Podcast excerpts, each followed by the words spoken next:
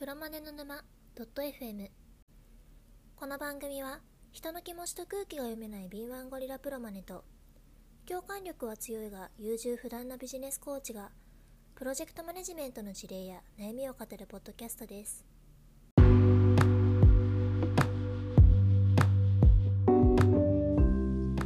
い、今日も、プロマネの沼ですが、可愛い声から始めてまいりましょはい、よろしくお願いします。う。ゴリさん、クラブハウス使いました？まだ使ってないです。しえっと、うぞうさんから招待をいただいたところですね。わあ、流行ってるんですよ。はいはいはい。初めて知りました。お祭りが起きてですね。うん。なもうほんとこの1週間ぐらいで急になんか話題になってますよね。うんうんあの、今2月6日なんですけど、21年の。うん。はい。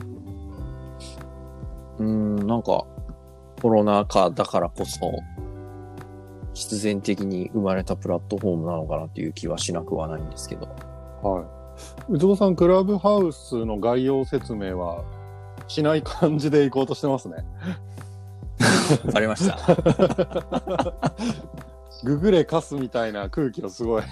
いやいやいや、感じましたけどそんなことない。そんなことはないですけど。いや、こんなね、あのーバスへの、本当に隅っこの隅っこのコンテンツを聞く人は知ってるでしょ？そういう感じですね。いやでもなんか、ゴリさんに説明しなきゃなっていうのはちょっと思ってるんですけど、はい何が、何が、うん何が違うのかっていうところを。うんうんうん。お願いします。まあ普通になんか、なんか、最初はなんか音声版のツイッターみたいなうん。言われ方をしてたんですけど、はいそうなのかな？まあなんかそれだとちょっと誤解するかもしれないんですけど、うん。まあオンラインではい話しましょうっていうのが すごい簡単な、オンラインで話すためのプラットフォームっていう形なんですけれども、はい。まあそこを、なんか聴取、あの、い無関係な人が聞けるっていうはい。ものなんですけれども、うんうんうん。で、一番ちょっと驚いたというか、ああ、そういうことなのかって思ったのは、その無関係が、まあ関係あるか置いといて、聞いてる人がその話題に入れるんですよ。はい。要は、例えば、まあ有名人、うん有名人って誰だ？あのー、エビゾウさんと、エビゾウさんが、喋ってますと。はいおぎままと喋ってますと。はで、それを聞いているウツボが、この、なんか、ウツボさんっていう人が聞いてるねって、なんか面白そうだから、ちょっと一緒に話そうよって言って、はい急に誘われて参加したりするうんんですよ。うんで、そういう、なんか、アクシデンタリー、突然に、こう、参加できちゃうっていう面白みっていうのと、うん。なんかテーマを持っはて話をしているときに、はいやっぱそのテーマに関心がある人が、まあ集まってくるわけですよね。はい。なんか通知で流れてきたりして、今この人がこういうテーマで喋ってるよみたいな。うんうんうん。そうすると、まあ、自然と関心がある人たちが集まってきて、はい。その場でネットワーキングできちゃうとかいう、まあちょっとなんか、あの、悪用できそうな雰囲気もなくはないんですけど、基本的にはで、まあその場で、うん、繋がれちゃうっていうのが、ああ、すごいんだなっていうのと、多分ですね、この辺は、あの、全然アイディア的には斬新でも何でもなくて、そんなほ今までもあったよみたいなことを思う人もいるのかもしれないんですけど、うんはい。何気にね、これも私もポッドキャスターの端くれとして思うのは、こうオンライン、オンラインというか、リアルタイムで喋ってて、こう、いろんな人が喋ったりするんですけど、その音声がストレスなくちゃんと聞き取れるんですよね。それが何気になんか、ね、すげえんじゃないかなっていう気はしますけど、その、ゴリさんの多分得意であるところの音声圧縮技術とかをなんか駆使してうまくやってんのかなって感じですね。あれですよね、オンラインの会議ツール使ってても、あのーうん。ちょっとした遅延でうまくいかないってよくありますもんね。あそうそう、遅延全然ないし。うん。そうですか。だから、普通だから、そんないろんな人が入ってくるっていうことは、まあ少しの通信環境の違いとかで遅延とか発生しようなもんですけど、うん。だいぶそのね、通信料とかを圧縮してるっていうのは間違いなくあるでしょうね。うーん。データ量を。はいうん。そこはなんか何気にすげえんだな、じゃないかなっていう気はしましたね。うん、なるほどな。あれですよね、トークルームを誰かが作って、はい。その主が、えー基本は管理しますと。誰が入っていいよそう誰が聞いていいよとか。うんうんうんうん。そうですね。あなるほど、なるほど。そうそうですそうです。そうか。そうするとそこまでオープンではないんですよね。誰が何を今喋ってるよはわかる。誰でもわかる。誰でもわかりますねはい。誰でも入れますし、ルームには。聞くことは誰でもできるんですね。聞くことはできます。はい。で、なんかそこはもうデフォルトでミュートされてるんで、うんうん喋りたいよっていう人うんは、まあ申請するんですけど、うん。うん。その主に。はい。で、まあ主が許可したら入れるっていう感じですね。うん。会話に。あれですよね。あの、実名の登録が原則なんですよね。そうですね。実名じゃない人いっぱいいますけど。まあそうでしょうね。てか芸能人なんか偽物が多そうな気しますけどね。あの、モノマネでやってみたみたいな、ま、モノマネで本人のふりしてやってみた的な動画がいっぱい出そうじゃないですか、今後。あるんですよね。まあ、っていうかまあまあ、まあ、このまま幅広くね、使われていくのかどうかはちょっとわかんないですけど、ん。使わ、まあ幅広くなったら間違いなく変な人出てきたり悪用されたりっていうのは絶対あると思いますよ。うん、面白そうですね。うん。ちょっと早々に試してみます。アダルト系ルームとかできそうじゃないですか。多分それガイドラインに、ガイドラインには違反するんでしょうけど。え、例えば、ちょっとサービス形態が俺、想像つかなかったんですけど、それ課金システムもそこの中に入ってんですか？うーんと、今のところまだないですけど、投げ銭は近いうちに実装されるっぽいですね。なるほど、なるほど。うーん、まあ、あとはでも、一説によるとすごいやっぱマネタイズは前提にして、ま、マネタイズというか、その、これを使う人もそうだし、そのプラットフォームってもしょ、人も、プラットフォーマーとしてもそうなんですけど、まあちゃんと稼いでいくっていうことは前提にして、あ、まあ YouTuber のように、クラブハウサーみたいな形で稼ぐ人がいっぱい出るような形に、プラットフォームを作っていくよっていうイメージですね。そうそうそうそう。はでユ、ユーザー側も、ユーザーというか本当に普通に聞きたいとか、まあ、うんルーム作りたいっていう人も、うんまあ、あー多分、ペイしないと使えないっていうことにはなっていくんじゃないかなとは思いますけどね。まあ、ある程度ね、無料枠みたいのがあって、もっと使いたければお金払ってねとか。はい。わかんないですけどね。こう、月に何ルームにしか入れませんとか、何ルームしか作れません。これ以上作りたかったら、サブス、ね、サブスクライブしてね、みたいなうんことになっていくんですかね。わ、かんないですけど。なるほど。オンラインツールによくあるやり方が、だいたい想像はできますよね。うん。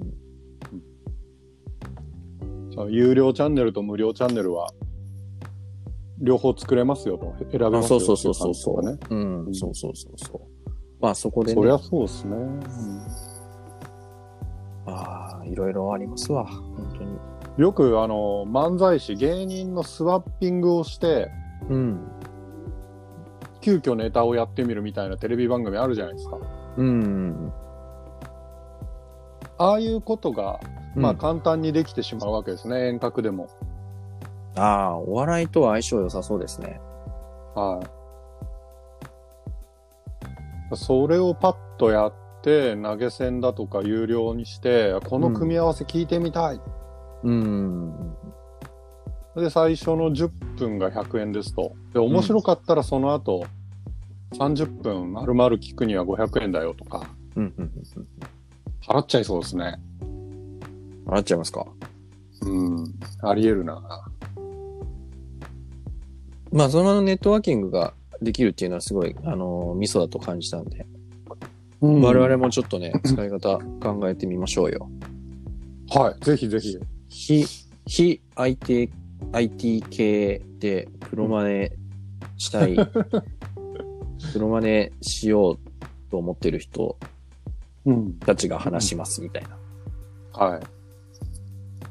この間、そうですねあのう、ん知り合いの、聞聞いてたんですけど、こう、はいプロ、プロアスリートとメンタルコーチで話しますっていうのがあって、そこに入ってたんですけど、なんか続続々とアスリートが集まってきてて、はじめまして、みたいな感じで、なんとかの世界チャンピオンです、みたいな。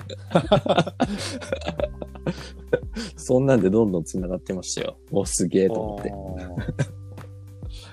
あ実名っていう安心感はあるんでしょうね。うん。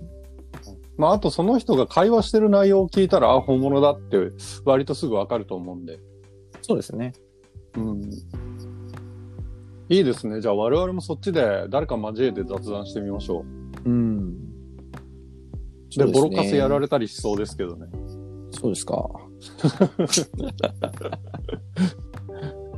えーって言って、すごいっすね、みたいな。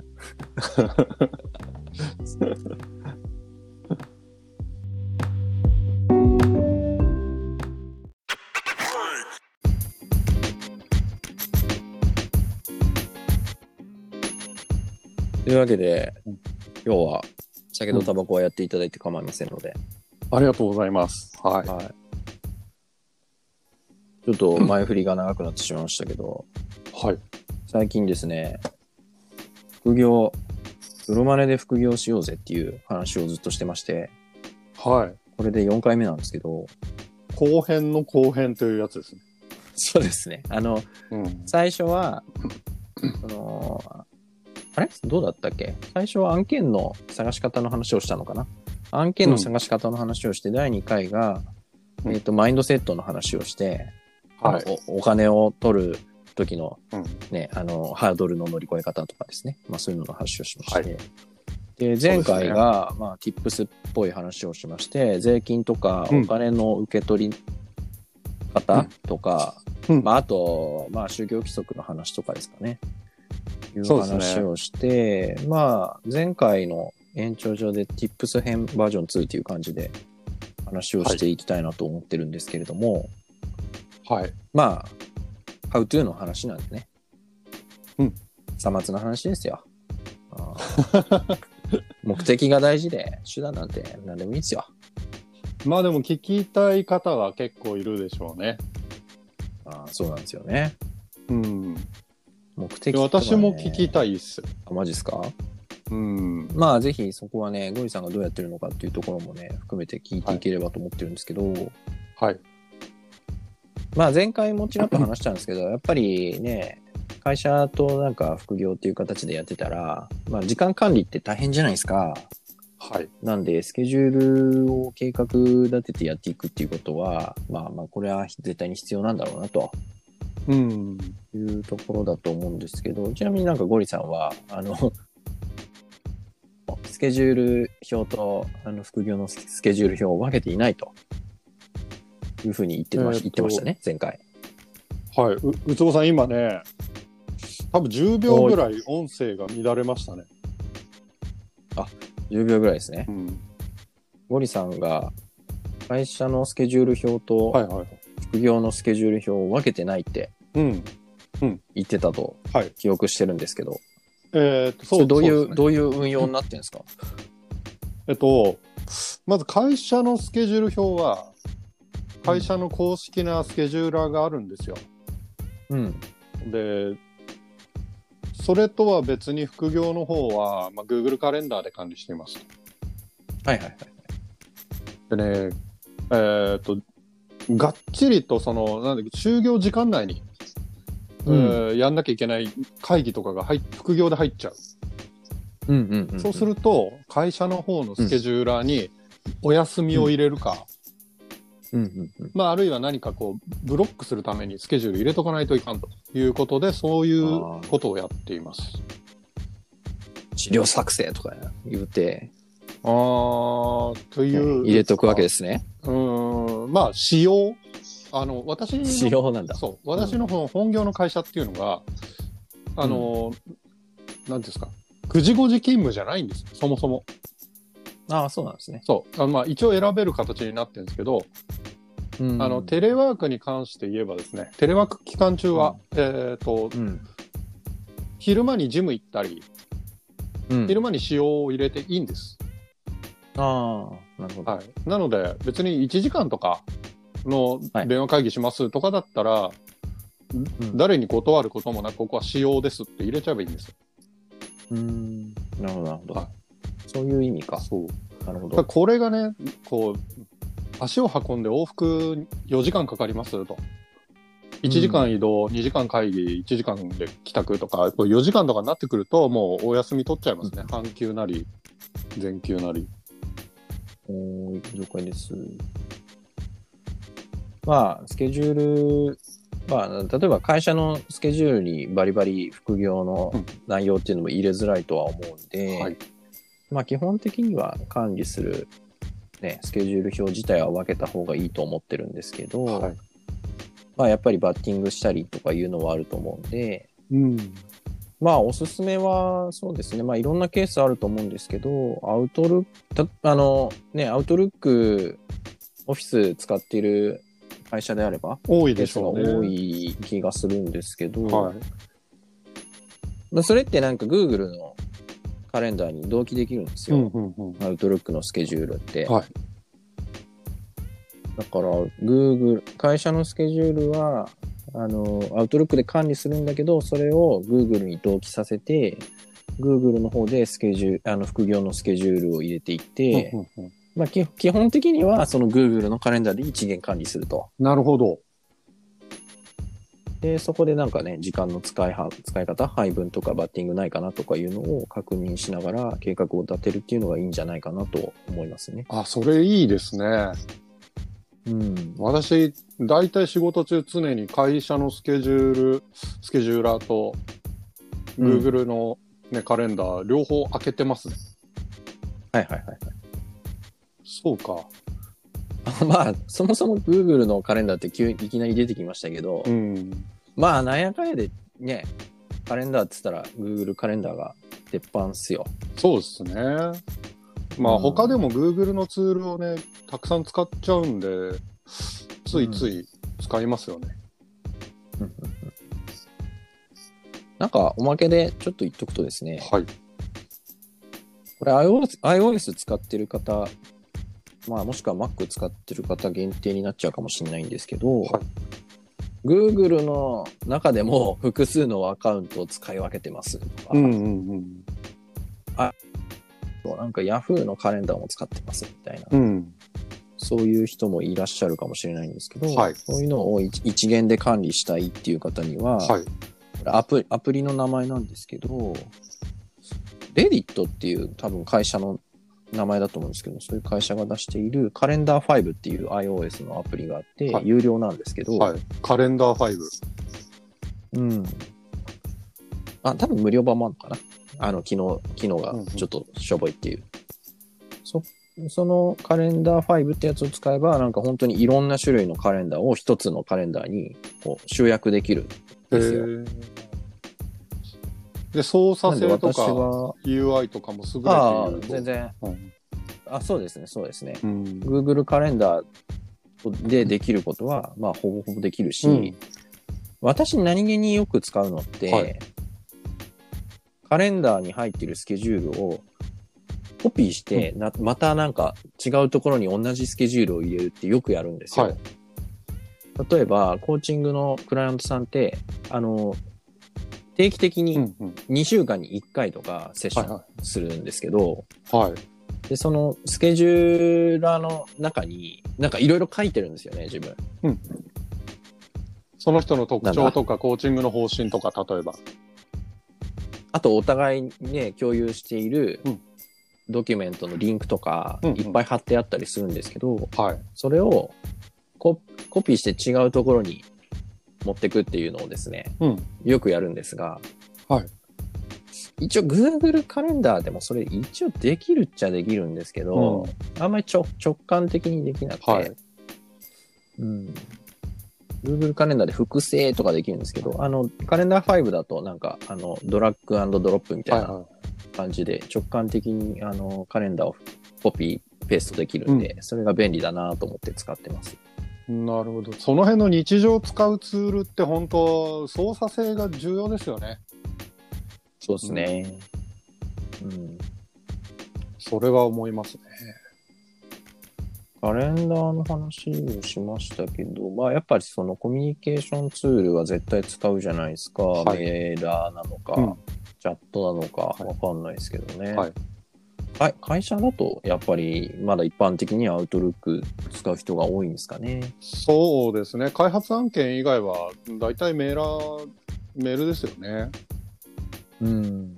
これ副業で、あの、よその会社さんとやり取りするときっていうのは何でやり取りされます？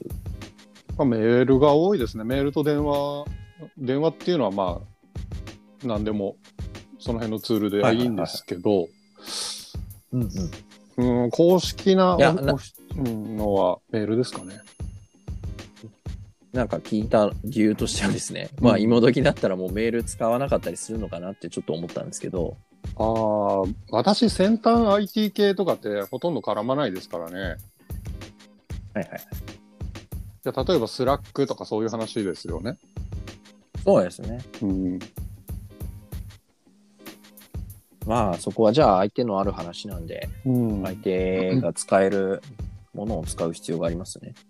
そうですね。そこで抵抗を感じてもらうのは本当に辛いですよね。いやこちらが合わせるべき。うんお手紙しかやらないんですと。うん。お手紙にしてくださいって。まあそこでファックスとか言われたら、正直こっちしんどいですけどね。そう、うん、あの、ちょっと自分は割と自分のやり方に寄せたがる感じですね。あの、相手が個人のクライアントさんが多いっていうのはうん。あると思うんですけど、はい。この、このツールでやり取りしましょう。このツールでスケジュール共有しましょう。このツールでお金のやり取りしましょうっていうのを全部指定しますね。もうそれはね、あの、いいと思いますよ。まあ何しろ先ほど言った通うんり個人ですしね。うん。その、で、まあ、どうぞ。いろいろね、コミュニケーションのツールはあると思うんですけど、うんちょっと tips として、おすすめとしてはですね、まあメールいっぱい使いますとはい。いう方、アウトルックとか、ね、Gmail とかいろいろあると思うんですけど、またさっきのカレンダー5と同じ会社で、うん。が出している メーラーで、スパークってやつがあるんですよ。はい。これは、あれかな、Android もアウト、iOS もどっちもあるか。あと確か Mac 版もあった気がするんですけど、うんあのこの Spark っていうメーラーは、あの、私は愛用してまして、うんまあさっきの話と一緒ですけど、Gmail でもいろんなアカウントのメールとか、はいはい。違う Outlook のメールとか、Yahoo メールとか、そういうのも全部この Spark の中で一元管理できるんで、便利じゃんという話ですね。まあ、ちょこっとした有料のアプリですけど。はいまあ、とにかく集約、情報をうん。一つに集約するというのが重要だってことですね。そうそうそうそうそうそうそう。そうですね。いろんなところに見に行くのも大変ですしね、漏れますからね。いや、私それで実際できてないですね。うん。ちょっとしたね、そういうストレスがうんあるんであれば、工夫でなんとかなると思いますよ。はいなるほどな。うんいや、確かにストレスはあるんですよ。うん、うんうんうんうんうん。常にスケジューラー2個立ち上げてるっていう状態ですから。はいはい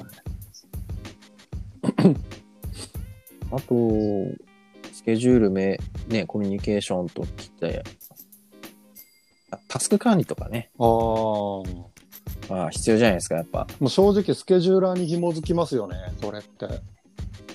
ああ、そこ大事だと思いますよ。うんすごい。で、まあ、なんかスケジューラーでタスクも管理してますっていう人、まあ、それでできるっていうことであれば全然問題ないと思うんですけど、うんまあ、なんかやっぱこう、タスクって、こう、まずなんかバーって書き出すみたいなことってあるじゃないありですか。ますね。頭の中にある、こう、ガラクタを一回全部外に出して整理してみたいな。ん。まあそれがなんか整理し終わったらスケジュールと紐付けるっていうのがなんか自分のルーチンなので、うんまあそこの整理っていうところをタスク管理のツールでやることが多いんですけど、まあ、タスク管理のツールもね、なんか奥が深くていろんな種類があるんですけど、うーん、まあ使いやすさ、どういうところが使いやすさに影響してくるかっていうと、そうだな。なんかタスクの繰り返しタスクって絶対あるじゃないですか。あります。ね。毎週とか毎月のやつ。うんうんそうそうそうそう。そこの繰り返しがどれだけ細かくこう設定できるかとか、あと、タスクの下になんか、中タスク、小タスクみたいな感じで、カスカスケードしてタスクが作れるかどうかとか、はあとはこのタスクっていうのがある、いっぱいあるから、それをなんかまとめて一つのグループっていうかプロジェクトみたいな、うんにしまとめて管理できるかどうかとか、まあそういうこうかゆいところに手が届く機能があるかどうかっていうのが、まあ結構使いやすさに関わってくるかなって思うんですよ、ね。なるほど、なるほど。おす、おすすめは、あの、手軽にお金かけずにまずやってみようっていうことであれば、Google が持ってるですね、タスク管理があるんですよ。Google To Do っていうのがあるんですけど、はいはいはいまあとりあえずそれ使ってみたらどうですかねって感じですね。なるほどな。はい。で、まあ、Google なんで、まあ、いろんな他のね横連携があるんですよ、他のサービスと。うんゴリさん言ってたみたいに、このタスクをこの時間でやろうみたいなことになると思うので、そのタスクの内容をそのままカレンダーに反映させられたりとか、あとどういうのがあったかな？えっ、と、Google Keep っていうメモ帳アプリがあるんですけど、はいそこと連携できたりとか、まあ、あとメールとも連携できたかな。カレンダーについてはあれ、カレン、あ、メールできた内容をそのままタスクに登録できたりとか、まあそういう機能もありましたね、確あか。ーそうですか。Google To Do ね、使ったことないな。まだ手出してないですね。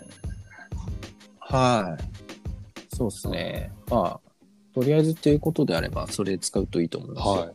了解です。私はなんか、いろいろ行ったり来たりしてるんですけど、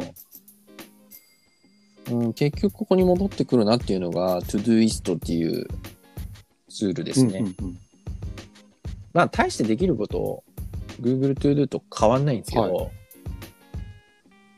ただ、繰り返しのタスクで、あの、大体どのツールでも、毎週何何曜日とか、毎月の何日とか、そういう繰り返しの設定は大体どんなツールでもできるんですけど、このタスクが終わってから30日後とか60日後に繰り返すっていう設定ができるの、ツールってあんまりなくて。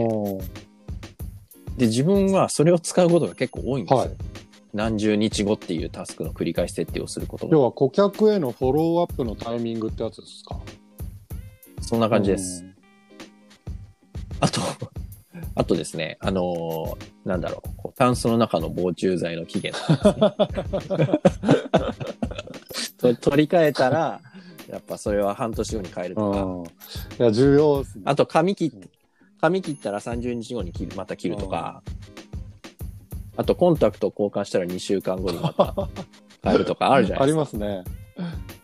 はい。そうか。あ、まあ、コンタクトぐらいだったら、まあ、毎週、ね、各週何曜日とかに入れればいいのかもしれないですけど、私結構ね、あの、2週間期限のところを3週間とか使っちゃったりするんで、はい 忘れてて、はい私2週間期限のやつは1ヶ月使いますね、大体。3週間ぐらいにしといた方がいいんじゃないですか。うんそうか、でもその私生活のやつも一元管理してるっていうことですよね。そうです、そうですん。なるほどな。それはしてなかったな。まあ、Google の方の、副業の方に入れたりはしてましたけど。うん。そうか。まあ今みたいな、その、これをやってから何十日後っていうのは、Google To Do ではできないと思いますね。うんうん。それがやりたいために、なんか Todoist っていうやつをお金払って使ってるんですけど、年間、どんぐらいだったかな？年間20ドルとか30ドルとかそんなもんだったと思います。あでも年間だったらいいですね。きっとうんお試し期間があるんでしょうしね。試し、あの、無料版もあります。うんうん対して変わんないですけど、微妙に機能が削られてる無料版が。うん。まあ、それで、それでも十分だと思いますけどね、無料版でも。うん。なるほど、なるほど。いやーちょっとスケジュール管理見直してみますよ。うん。タスク管理、スケジュール管理で。すね。はい。うん。あ、やばい、やっぱりね、予想はしてたんですけどね、なんかいっぱい喋っちゃって、30分。30分経ちました。うん。でしたね。まあ、あの、じゃあもう時間かけないでバーってあと喋っていくと、はい。まあこのご時世なんでオンライン会議やります。で、会議でブレストするときとかに使うといいんじゃんっていうのは、うんあれですよね、ミミロ。そうですね。私はミロですね。はいなんかさっき調べてたんですけどね、私無料版なんですけど、はい無料版だと3つし、3つしかボード作れないみたいですうね。ん。あのーブレストその場はミロで、うん。結局最後はね、その、パワポに落としたりしてますね。うん、はいはい。その無料サービスをそんな信用してないんで。じゃあそれ終わったやつはもう消しちゃう感じですか、まあコピペして取っとくとかはありますけど、はいあプロジェクトが終わったら消します。あなるほど。ミロは、あの、拡大すれば無限に使えるんで、拡大っていうか縮小すれば、はい。私は一つのボードをなんか延々と幅広く使ってます、ね。ああまあ同じプロジェクトだったらそれはそれでいいと思いますね。はい。あと、顧客管理。うん顧客管理ね、なんか最近やってないんですけどね。うん。うんまあ、コロナ、びコロナ前は、名刺をやっぱひたすらもらって、その名刺で管理してましたけどね、名刺をなんか、その、オンラインで登録して、みたいな。あの写真でこのこ、認識してくれるやつ。そうです、そうです、そうです。そうです、そうです、そうです。なんかね、そういうのを、これは重要だ、みたいなうん顧客とか、あとはまあ、あ ABC みたいな感じで、うん これは C かな、みたいそこはなんか生々しいですね。な。そうで顧す。客のレーティングですね。A はもうこれは絶対連絡しよう、みたいな。ことはやってましたね。あと、まあ、全然、必要性によると思うんですけど、自分の場合は、その、例えばコーチングのクライアントさんであれば、もう一、この1時間でこういう話になりましたねみたいな記録を取って、はいそれは Google のドキュメントで記録取ってるんですけど、それをお互いの、お互いに共有していて、この時何喋ったっけっていうのは、そこ見てもらえれば書いてありますよっていうふうにしています。なるほど。で、そのリンクとかをそのカレンダーのスケジュールに入れてるんですよ。はい共用のスケジュール。なるほど。うん。そうか。グー議事録とかはど、どういうふうにやってます？いや、メールで残してることが多いです。うんうんうんうん。まあ、鉄板ですよね。うん。あの、本業の方がですね、やっぱり、うんあの、うん。メール自体がデータベースになっている状態です。うん。うん。こう2年前のこの会議でどんな結論を出したかっていうところまで遡るみたいな。はいはいはいはい。ああの、探す、探すっていう行動で一日の半分ぐらい費やす感じです、ありますね。うん。よくあります。もう自分はちょっともうなるべくそれをしたくないんで、うん探すっていう行為を、うん探さなくてもいいようにはしてますね、なるべく。うんうんまあ逆にちょっとやり方がわからんって感じです。あ、まあ、ちょっとメールでやってるともう探さざるを得ないですけどね。探すのをいかに短く終わらすかっていう感じですけどね。あの、プロマネやってるとですね、節目節目でドキュメントを作るんですよね。うんこれが大体パワーポイントです。私の場合は。はい。それはもうスポンサーに対するあの報告があるんで。はいはい。で、そこにバックアップとして、もう細かいことまで入れておくと。コピペでいいから入れておくっていうのをやると、あの、うんうん資料を見ると、このタイミング、四半期1回のこの資料を見ると、実は全部載ってるね、みたいなのはよくあります。いやーいいじゃないですか。なんかそこの情報の集約先みたいなのがあるとね、はいマスターみたいなのがあれば、そうですねと。りあえずそこ見れば全部載ってるみたいな。うん。それはやってます。次作るときもそれを更新すればいいって話ですよね。そうです、そうです。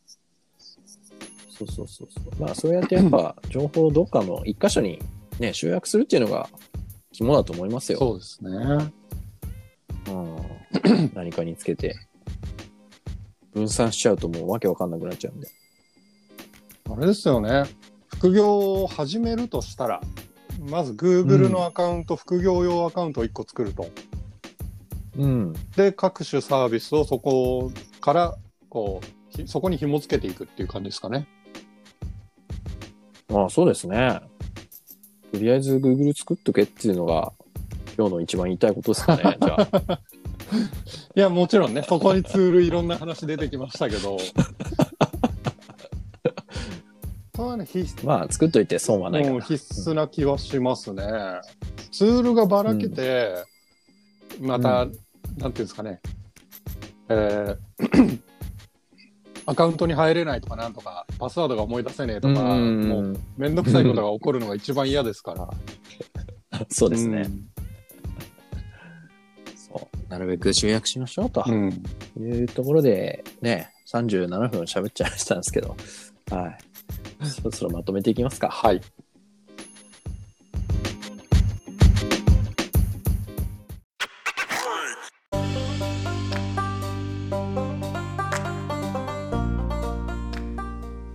じゃあお知らせでございます。はい。